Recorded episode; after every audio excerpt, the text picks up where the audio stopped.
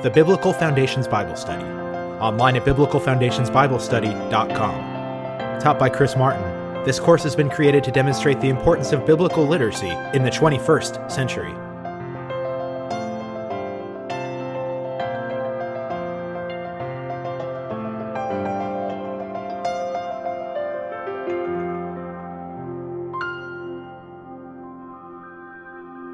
This morning, I'm going to give you a little insight on Mr. 4th of July, Thomas Jefferson. And there's some guys that eventually in time, if I go in this direction after the Gospel of John, are great examples. Some are questionable examples, some are bad examples, but all of them we can use Scripture to look at the lens of their life and, more importantly, apply it to our lives. Why Jefferson? It's been said of Jefferson that he was a 21st century man living in the 18th century. The stuff he was doing in the 18th century, philosophically, politically, and religiously, is exactly where we are in 2021. So there's tremendous application on this guy, and I put up the symbol of the X-Acto knife because that's what he did religiously. And that is, in my opinion, one of the greatest failings of Christians today in 2021. Whatever it is that guides them in life, whatever it is that's a founding instrument. For us, it's our Bible. For others, it's other things. But they take that document, for us, the Bible, and they just decide there's certain parts of it they don't like. They decide there's certain parts of it that just doesn't apply to them. They decide that they are an exception because they've decided they are an exception to what God's Word says. They've decided they're just parts of God's Word. That just applies back in history. That doesn't apply to me today. Or that applies to that church in Corinth. That doesn't apply to my church in Houston. That applies to that church in Colossae. That doesn't apply to my church in Houston. That doesn't apply to me. It doesn't apply to my life. So the issue of the X-Acto knife that cuts out Scripture is as distinctly relevant today as any concept I could possibly teach you out of the Gospel of John. Because so many Christians today, when I have lunch with them, or I just talk to them, or we just communicate about what's going on in life, I will discover almost inevitably there's some aspect of Scripture they just cut out of their Bible. They just don't want to talk about it. They don't want to think it applies to them. They don't want to apply it. And so with Jefferson, we're going to see what he did. And then at the end, I'm going to give you some life lessons for how to apply that with us. Jefferson took an X-Acto knife to his Bible, and I'm not kidding. He literally opened up his Bible and he said, "What do I think is true from the New Testament?" And what he basically did was he kept the red letters, the words of Jesus. He loved the Beatitudes. He loved the sermons. He loved what we're getting into now in John chapters 14, 15, and 16, where Jesus talked on the last night of his life. All of the supernatural he cut out. Everything that John wrote in the epistles, everything that Peter wrote, everything that Paul wrote, everything that James wrote, just got X-Acto knifed out. His Bible went from a couple of inches thick to a couple of millimeters thick because he decided what was true Bible. It left him with a Bible that looked like Swiss cheese. It just had huge holes in it. And while people today aren't as explicit, they do in their mind what Jefferson did with his hand. They say, I'm just going to ignore that part of the Old Testament. I'm just going to ignore that part of the New Testament. That doesn't apply to me. It doesn't apply to my situation. I'm special. I've got special circumstances. Jefferson shows us that's not the right way to do it. The Bible study verse I want to use to teach Thomas Jefferson is 2 Timothy chapter 3, verses 16 and 17. All Scripture, everything that's been preserved as Scripture, is given by inspiration of God and is profitable, i.e. it's usable, for doctrine, for reproof, for correction, for instruction in righteousness, that the man of God, or you could say the man or woman of God, may be perfect, thoroughly furnished unto all good works. Now, just to digress for a second, perfect doesn't mean any of us live a perfect life. It means perfect in the eyes of God. Looking at us and our sinful lives through the lens of Jesus Christ, trying to be more like Him every day in everything that we do. Now, To put that into context in Thomas Jefferson's life, let me spend 10 minutes and just kind of give you a quick biography, and then I'm going to show you what he did with God and show you what he did with Jesus Christ and show you what he did with his Bible. It's pretty stunning. I call him the amazing man from Monticello. That's his house. You can go visit it today in Virginia. If you're ever in Virginia, it's one of the greatest places you ever go see because the architecture, the gardens, the beauty is pretty amazing. He was born in 1743 to a father that was not wealthy, but he had a wealthy friend. And the wealthy friend, when he died, gave Thomas Jefferson's father his entire estate. Jefferson got Monticello and the 5,000 grounds around it, not from his daddy, but from daddy's best friend who gave it to daddy as an inheritance, as a gift to take care of his wife and kids.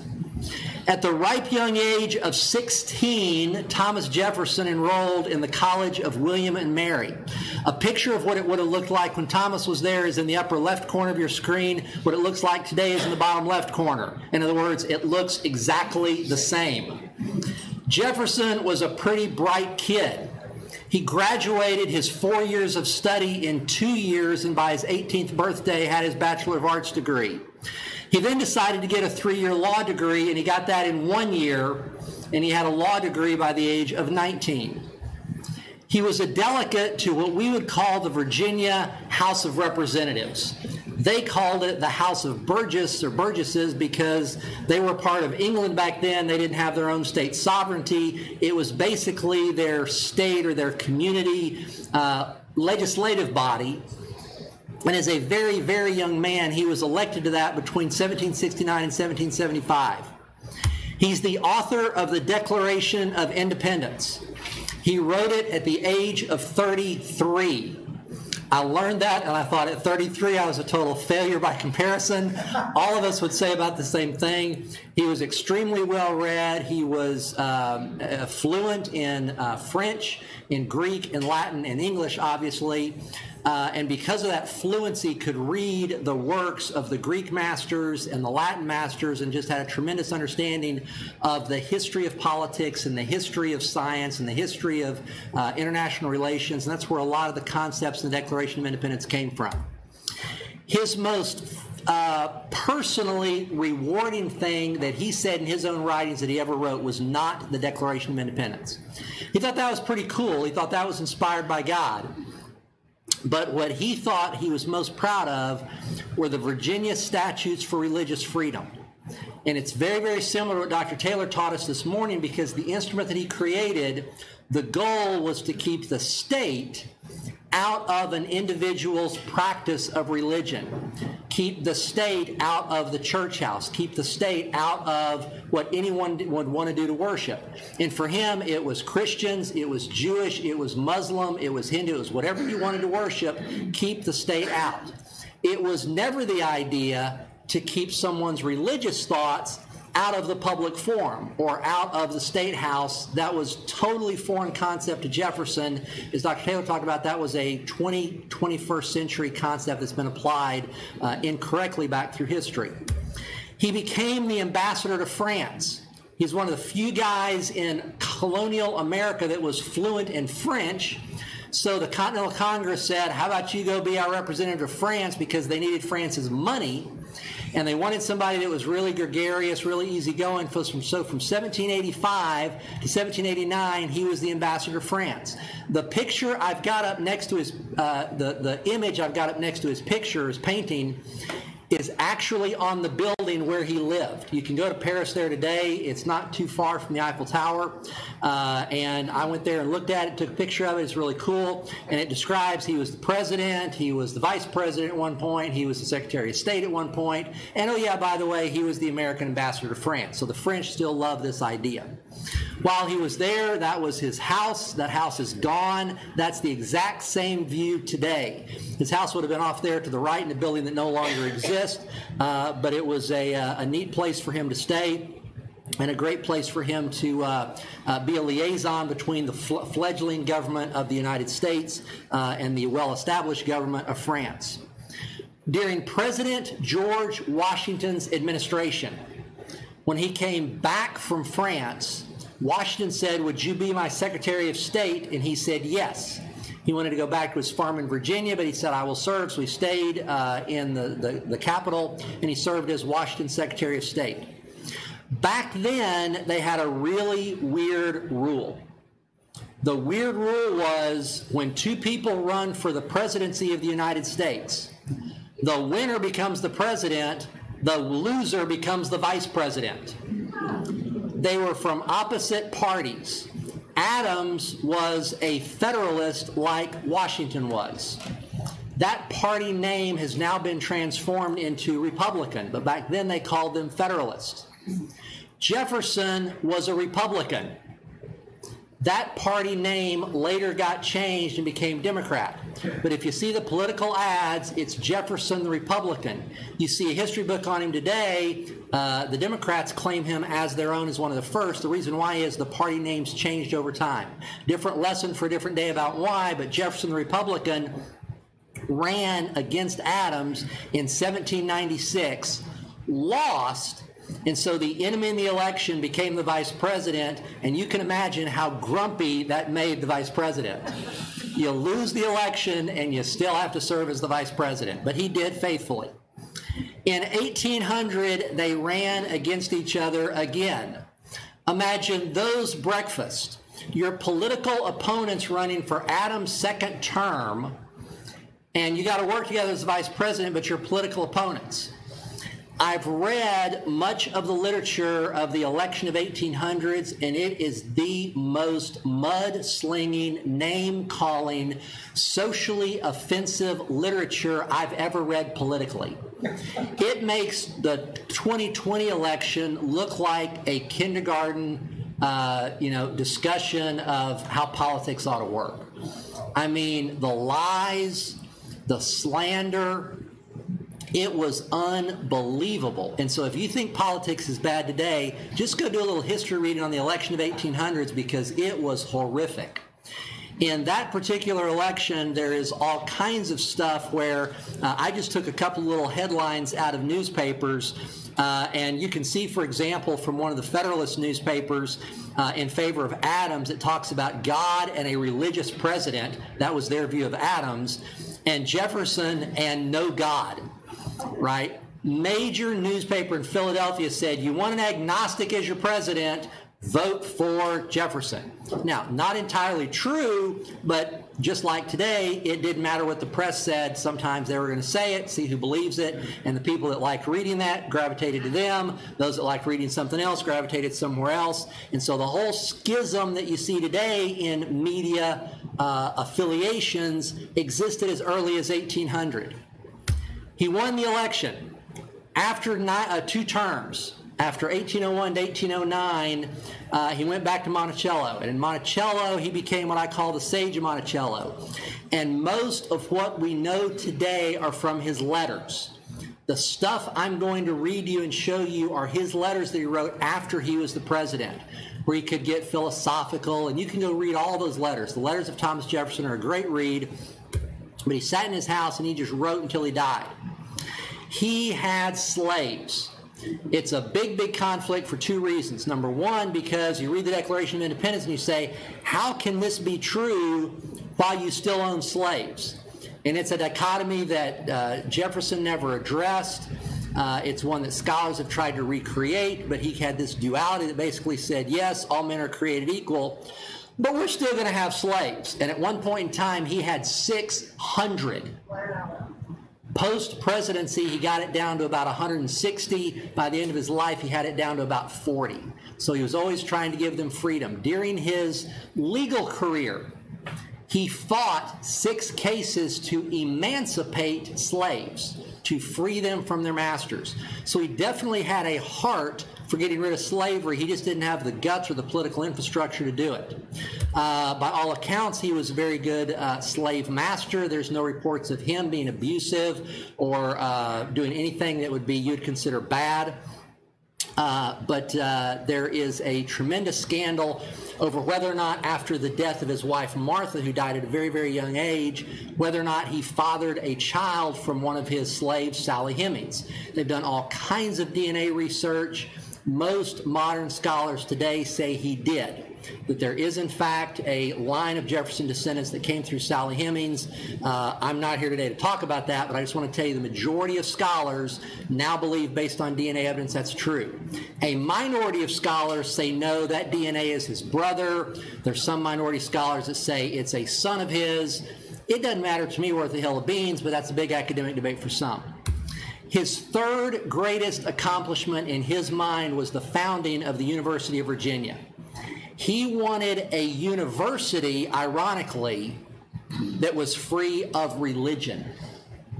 He wanted a state-sponsored university that would be free from religious overtones. He wanted a purely secular university. You'll see why as I get into some of his teachings in a minute.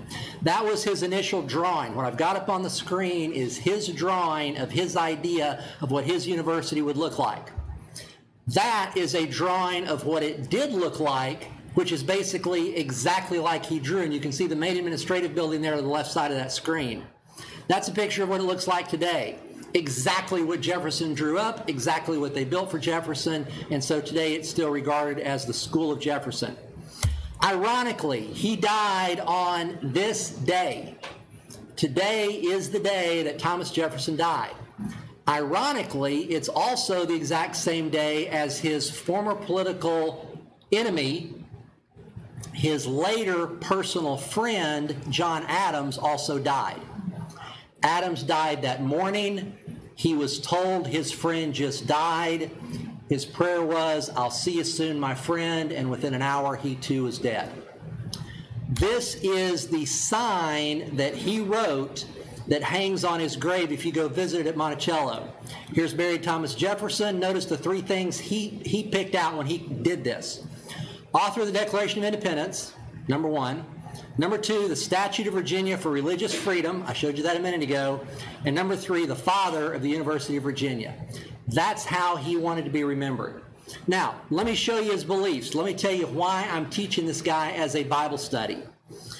On God, he did not believe in the Trinity. He did not believe Jesus Christ was God. He did not believe in the Holy Spirit. He had a very Jewish view of God, which is there is one God, and he thought Jesus was the wisest man who ever lived. He thought Jesus was sent by God. He thought Jesus was from God. He just was not God. So he would not believe in the Trinity. I'm going to show you some things he wrote. There's lots of words. I'll read it, but I want you to get a picture from his own pen what he believed.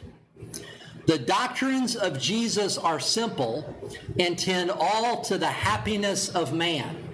Now, I could stop right there and we could have a discussion about what he thought the goals of Jesus' words were, right? It didn't have anything to do with salvation. It didn't have anything to do with getting away from sin. It didn't have anything to do with honoring God. It didn't have anything to do with following God's commands for God's standards. To Jefferson, it's all about the happiness of man. Number one, there is one only God, and he is all perfect. Two, there's a future state of rewards and punishment. He definitely believed in heaven. Three, that to love God with all thine heart and thy neighbor as thyself is the sum of religion. These are the great points upon which he endeavored to reform the religion of the Jews. That's the clearest statement I've ever found of what Thomas Jefferson thought about Jesus and God. Let me drive down just a little bit. That letter continued. Compare these with the demoralizing dogmas of John Calvin. So this is his summary of Christianity as seen through John Calvin's Institutes of Man, which in the age of Jefferson would have been the leading Christian commentary on the Bible. Number one, that there are three gods. He misunderstood the Trinity. Two, that good works or the love of our neighbor are nothing. He didn't understand John 13. Come back next week. I'll teach you the end of John 13. Number three, that faith is everything, and the more incomprehensible the position, the more merit in its faith. You can see how this is digressing. Number four, that reason in religion is of unlawful use.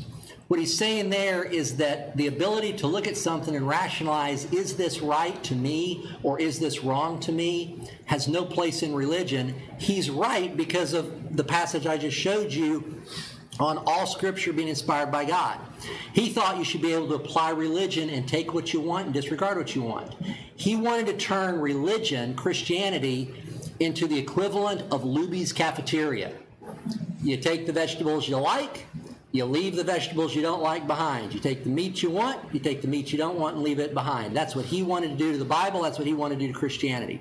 Number five, that God from the beginning elected certain individuals to be saved and certain others to be damned, and that no crimes of the former can damn them, and no virtues of the latter save.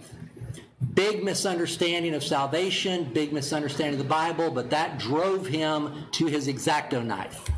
He continues in the same letter. Now, which of these is the true and charitable Christian? He who believes and acts on the simple doctrines of Jesus, or the impious dogmatist, as Athanasius and Calvin, two historical Christians. Verily, I say, these are the false shepherds, foretold as to enter not by the door into the sheepfold, but to climb up some other way. They are mere usurpers of the Christian name, teaching a counterfeit religion made up of the deliria of crazy imaginations, as foreign from Christianity is that of Mohammed. He spelled Mohammed a little differently than we do, but that's who he's talking about. Now, Dr. Taylor's comment this morning about the current state of politics in America shadows what I just read to you. It takes a new form of religion, and it takes Christianity and says, that's bad. That's against what I believe in, and it casts Christianity as the anti-religion rather than being the essence of religion. His letter continues, their blasphemies have driven thinking men into infidelity, who have too hastily rejected the supposed author himself, with horrors so false imputed to him. That's like the writings of Paul, the writings of James, the writings of John and Peter. Had the doctrines of Jesus been preached always as pure as they came from his lips, i.e. red letter only, the whole civilized world would now have been Christian. That was his letter to Dr. Benjamin Waterhouse in June of 22 when he's at Monticello being the sage. Let me show you his thoughts on Jesus. The clergy, he's talking about all the pastors, the Baptist pastors, the Episcopalian pastors, the Presbyterian pastors. He hated them all. The clergy converted the simple teachings of Jesus, i.e. red letter, into an engine for enslaving mankind, and adulterated by artificial constructions into a contrivance to filch wealth and power themselves. To these clergy, in fact, constitute the real Antichrist. As a result, he never went to church. As a result, he did not want religion in his university. He wanted religion being left to his Bible, that I'm going to show you in a minute, that was inspirational, that was motivational, that was inspiring us to be better humans to other people, but had absolutely nothing to do with a standard of righteousness set forth from Genesis 1 all the way to Revelation 21.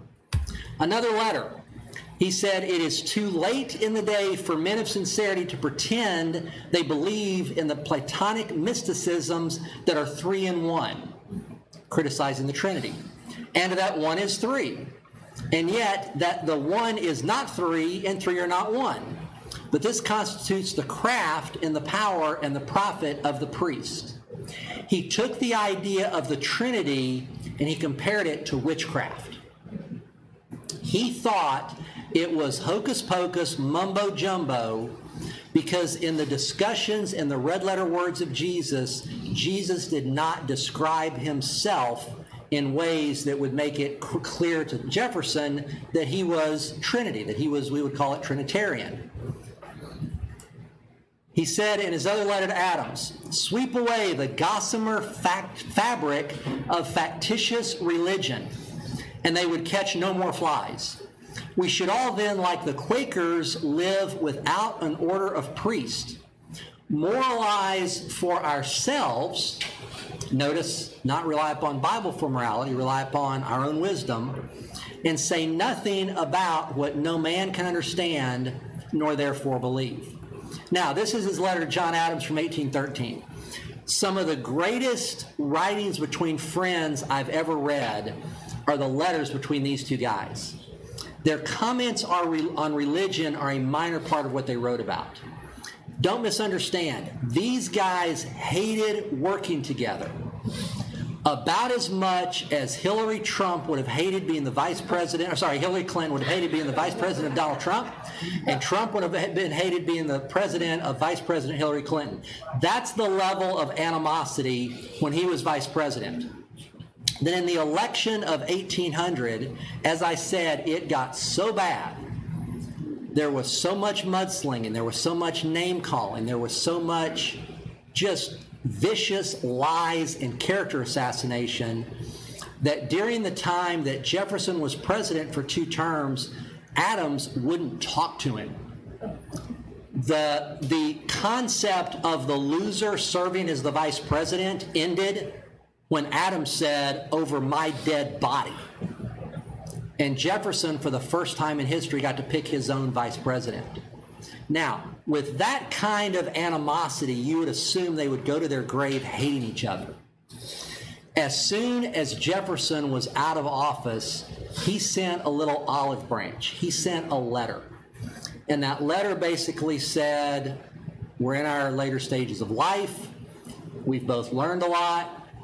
We can look back and see regrets. We can look back and see things that were blessings from God. Let's develop a friendship. And to his credit, Adams agreed. And if you go buy the book, Letters Between Jefferson and Adams, it is awesome. It's like Larry Bird and Magic Johnson, basketball enemies becoming best friends, which they are. It's an amazing combination of how enemies became friends. And what I quoted from on this religion issue is just one of those. And so if I teach this as a Bible study to guys, I stop right here and I say, in your profession, in your extended family, if there's somebody you got conflict with, these guys are an example that no conflict, no hostility, no history is an excuse for you to build a bridge of friendship to a brother, or for you ladies, a sister that you used to have conflict with. Because Adams and Jefferson were the most offensive political enemies you could imagine. And the last decade of their lives, they were the best friends on the planet Earth. It's an amazing story of how friendship came out of animosity, and if I teach it to guys, I give that point. This is another letter, another guy commenting upon their views of Christ and religion. Ridicule is the only weapon which can be used against unintelligible propositions. He's talking about Bible that he disagrees with. Ideas must be distinct before reason can act upon them, and no man ever had a distinct idea of the Trinity. It is mere abracadabra of the Montebanks calling themselves the priests of Jesus. If it could be understood, it would not answer their purpose. He's basically saying, once again, the idea, the biblical idea that Jesus is God is the equivalent of witchcraft, abracadabra.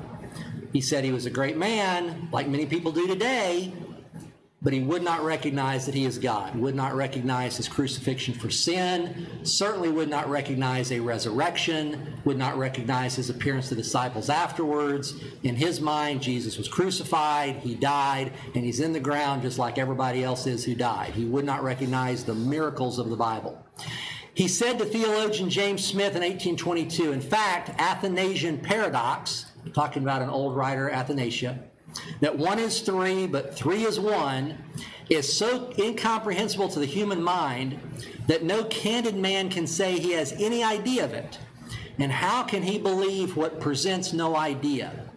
He who thinks he does only deceives himself. Now, I want you to understand what was going on here that made this possible.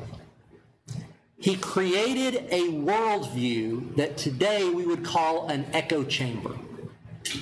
We would call it a system that you put yourself into where no one will give you a counter thought.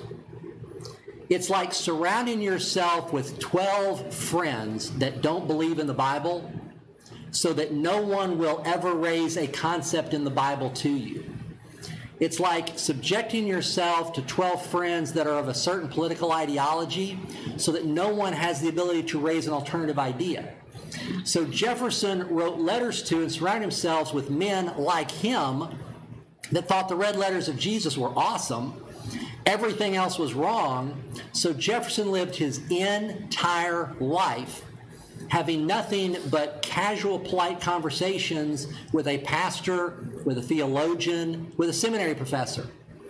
At the time, he had guys like George Whitefield come and try to share his faith with him, one of the greatest preachers that has ever lived, one of the greatest theologians that ever lived.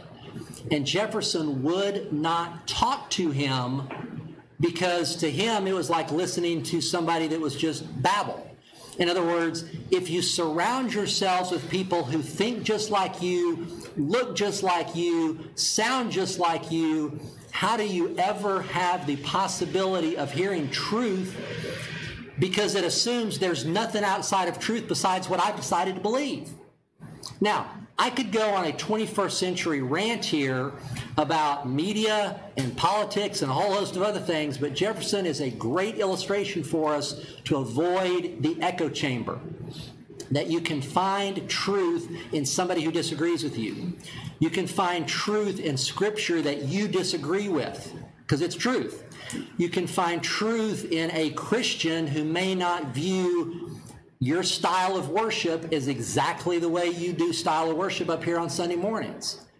It's an idea that in the search for truth of ideas, it's okay to listen to somebody who disagrees with you. In our world, it's okay to listen, if you're a Republican, to a Democrat. It doesn't say you have to agree with them, but listen to the point of view so that it can shape your perspective of true truth. If you're a Christian, it means it's okay to have a Muslim friend. It's okay to have a Hindu friend. It doesn't say you necessarily agree with what they believe theologically, but you can get insight on culture, insight on ideas, and work those into your own understanding of true truth. And Jefferson lived in an echo chamber. Jefferson would not talk to anyone that believed anything other than himself, so as a result, he just kept repeating the same thing over and over again, saying this is ridiculous, this is witchcraft, this is absurd, because the echo chamber of his life were about 30 friends that thought the exact same way. If that's the way you live your life, that echo chamber will inevitably lead you down a wrong path. I don't care how strong your faith is. I don't care what part of the Bible you believe in. If you surround yourself in an echo chamber of friends or work or family or media, it will lead you down a wrong path because somewhere, somehow, there's going to be something that takes you slightly off path, and by the time you realize it, it's too late. Another letter to one of his friends, Vandy Kemp, he said, "The genuine and simple religion of Jesus will one day be restored, such as it was preached and practiced by himself. Very soon after his death, it became muffled up in mysteries and has ever since been kept in concealment from the vulgar eye. To penetrate and dissipate these clouds of darkness, the general mind must be strengthened by education." That was his idea of the all-secular University of Virginia. Now, that's his Bible. You can get a modern printout of it today on Amazon.com. Like I said, it's a couple of millimeters thick. It's the abridgment of Jesus' words, which took his New Testament and with an X-Acto knife carved out every single thing other than what Jesus said. There may be a couple of words of transitions where Matthew, Mark, Luke, or John said, "And then Jesus went here. And then Jesus said this." So he left in some transition. But the bulk of the black letters all went away. That started in 1804, continued later on. So he started in the White House. Apparently had some idle time as president. He then later in retirement decided to expand it a little bit more. He found in his own readings some things in some of the other books of the New Testament that quoted Jesus or echoed Jesus, and he'd say, these three verses out of the book of Romans deserve to survive. and he has a slightly longer version of the New Testament, but it's not much longer. And I've got up there a copy of one of the original handwritten versions, The Life and Morals of Jesus of Nazareth, that he wrote in Greek, Latin, and English for scholars that wanted to study it, and you can also buy this on Amazon.com. The bottom line is, it was him deciding for himself truth. It was him deciding for himself what part of God's Word he was going to follow, what part of God's Word he wasn't going to follow. It was him living in an echo chamber where no one would speak truth to him because he didn't want to hear it. Don't confuse me with the truth of God's Word. If I don't believe it, I'm not going to follow it. I'm not going to believe it. He's known for the separation between church and state. One of his quotes before he left office was, "Erecting the wall of separation between church and state is absolutely essential to a free society." That later became the cornerstone of what the courts, the United States Supreme Court, would describe as the separation between church and state. In his mind, it was keeping church out of religion.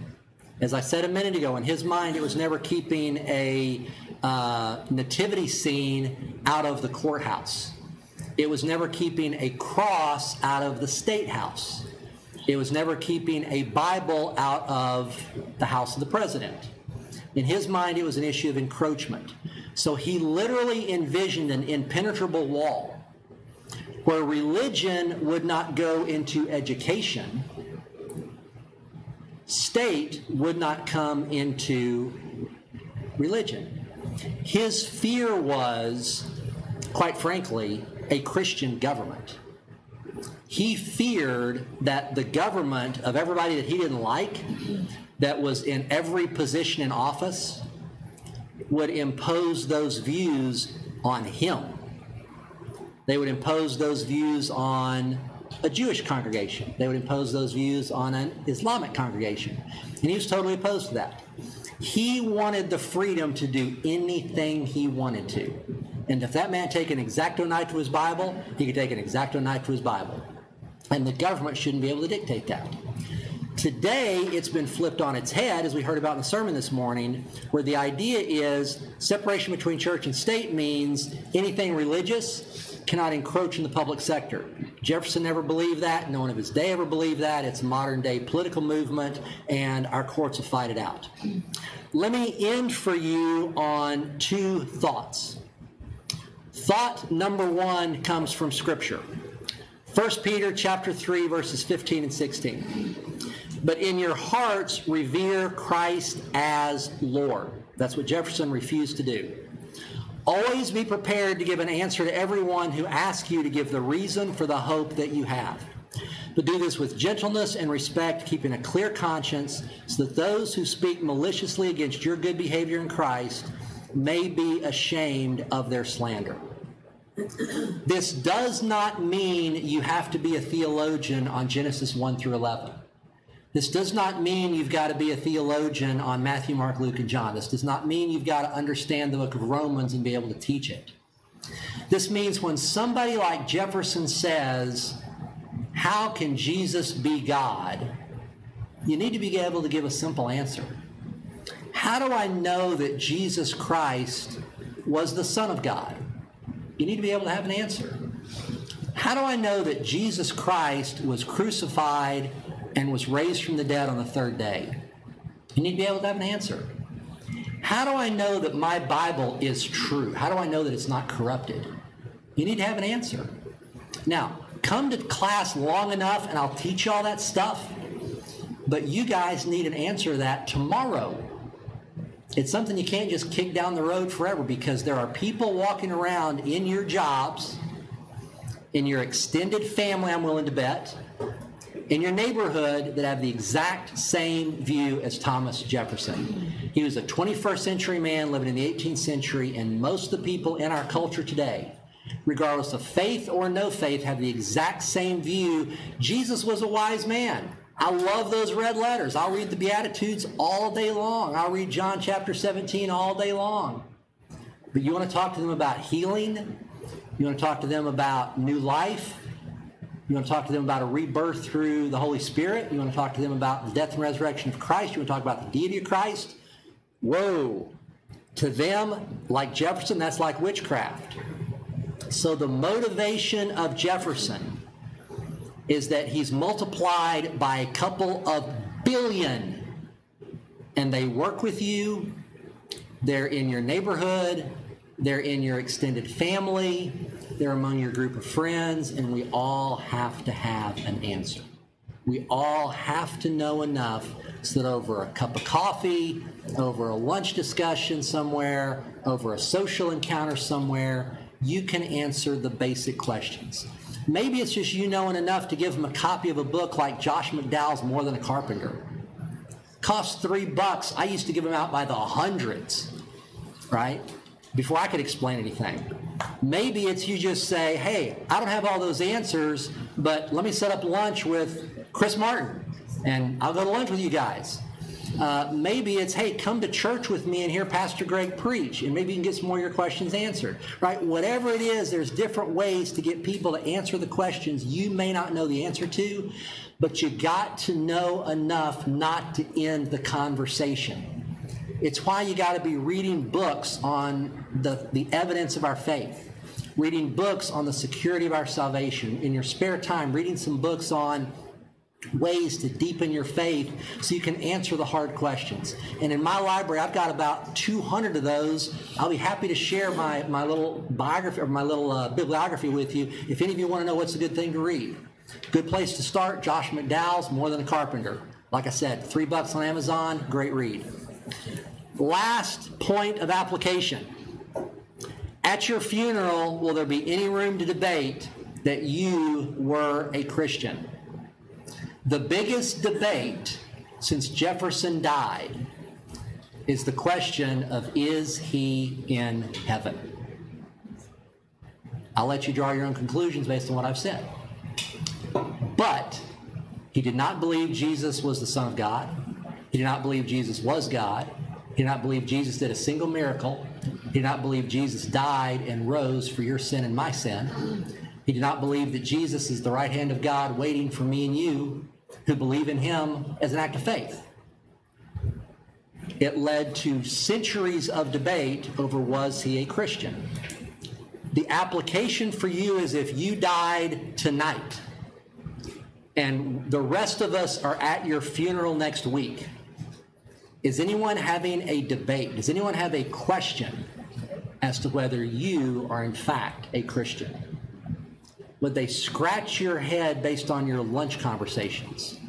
Would they scratch your head based upon your language? Would they scratch your head based upon how you react in a time of crisis or turmoil? Would they scratch their head based upon how you treated them over the years? The greatest funerals to go to are those where there is no debate whatsoever. They are believers. They got language that matches it. They got a life that matches it. They got a ministry that matches it because they're using their spiritual gifts. And you go to their funeral, and it's a joy. There is no sorrow. There is no regret. It's like my dad's funeral. It was a celebration of life. It was not a mourning of death. That's an awesome funeral. But for all of us, each one of us, we got to ask the question, if I died today, is there any debate in the audience at my funeral that I was, in fact, a Christian leaving the Christian life? If there is, it's not too late to tweak that. It's not too late to motivate that. It's not too late to start reading some things. It's not too late to start making some changes in language and friends and social life and time in your Bible and other things that we do. So if that's a motivation for you, use it to make 4th of July a change in your life so that when the Thomas Jeffersons in your life come up to you and say the same types of things I just showed you on the screen, you can say, I may not have all the answers, but I got one answer. I can tell you a little bit, and then I can show you where else to go read or someone else to come talk to, and we can get some of those other big questions you got answered. Now, next week, we're going to jump back into John chapter 13. I'm going to finish John chapter 13 on the greatest love lesson any of us will ever learn. It's not about marriage. It's not about parenting. It's not about anything other than Jesus talking to disciples on the greatest thing we can do as Christians, and that's love each other. We're going to get real specific on how we're supposed to love each other as brothers and sisters in Christ, and it's an awesome lesson. Like I said, at the end of John, I'm thinking about doing a really unique study that I've never heard in the history of my life growing up as a Christian. I'm thinking about doing a Bible study on the history of Christianity through characters. John dies. The Bible's done. Revelation 21. There's a whole bunch of men and women that came behind that laid down their lives for Scripture, that wrote about Scripture, things that we still follow today, that lived in tumultuous times of anxiety and depression and fear and abusing substances and unemployment and being publicly ridiculed in the press, and all kinds of things that when they happen to us today, we think, oh my goodness, my world is over, no one's ever dealt with this before. And if you study the great men and women of Scripture, you see what made them survive was hanging on to Scripture. Some of the great men and women of history aren't necessarily good examples. Thomas Jefferson, I did not teach you so that you'd know what a great man of God looked like. I taught Thomas Jefferson so you could see what a couple of thousand people around you look like and be motivated for how to deal with them. Christian history is littered with those kind of people. With the urging of the Holy Spirit and the blessing of Pastor Greg, I'm thinking about doing that for about a year. So if you like that, stay tuned through June, because I'm thinking about doing that because I've never heard anybody do that before, and I think it'd be kind of cool for our class to study that. So if you like this, hang around. I may be doing that at the end of the Gospel of John. If you got questions, feel free to ask me. Otherwise, thanks for everybody who came in person. Thanks for everybody who joined us online. And let's close in prayer. And for those of you here next week, I'll see you back for John 13.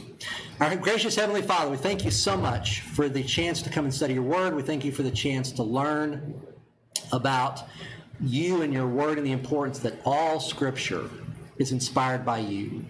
It's not subject to an X-Acto knife. It's not subject to us disregarding. It's supposed to be focused by us to focus on your word, your Son, our salvation, and the commands you've given us. Whatever the problem in life is, whatever the struggle is, whatever we feel that's so unique about whatever's dragging us down, all these different struggles that tie us all down, there are answers in Scripture. There's answers through the Holy Spirit that lives inside of us. And we thank you for the access to you. We thank you for the access to your word. We thank you for the chance to come and study your word. And we thank you for the opportunity to be loved by you, accepted by you, changed by you, bettered by you, healed by you, not by our willpower, not by our physical actions, not by our mental energy, but through the power of our Savior, Jesus Christ, in whose name we praise you, in whose name we ask all these things. In Jesus' name, amen. Look forward to seeing you all next week. Thanks for joining us. This has been a presentation of the Biblical Foundations Bible Study.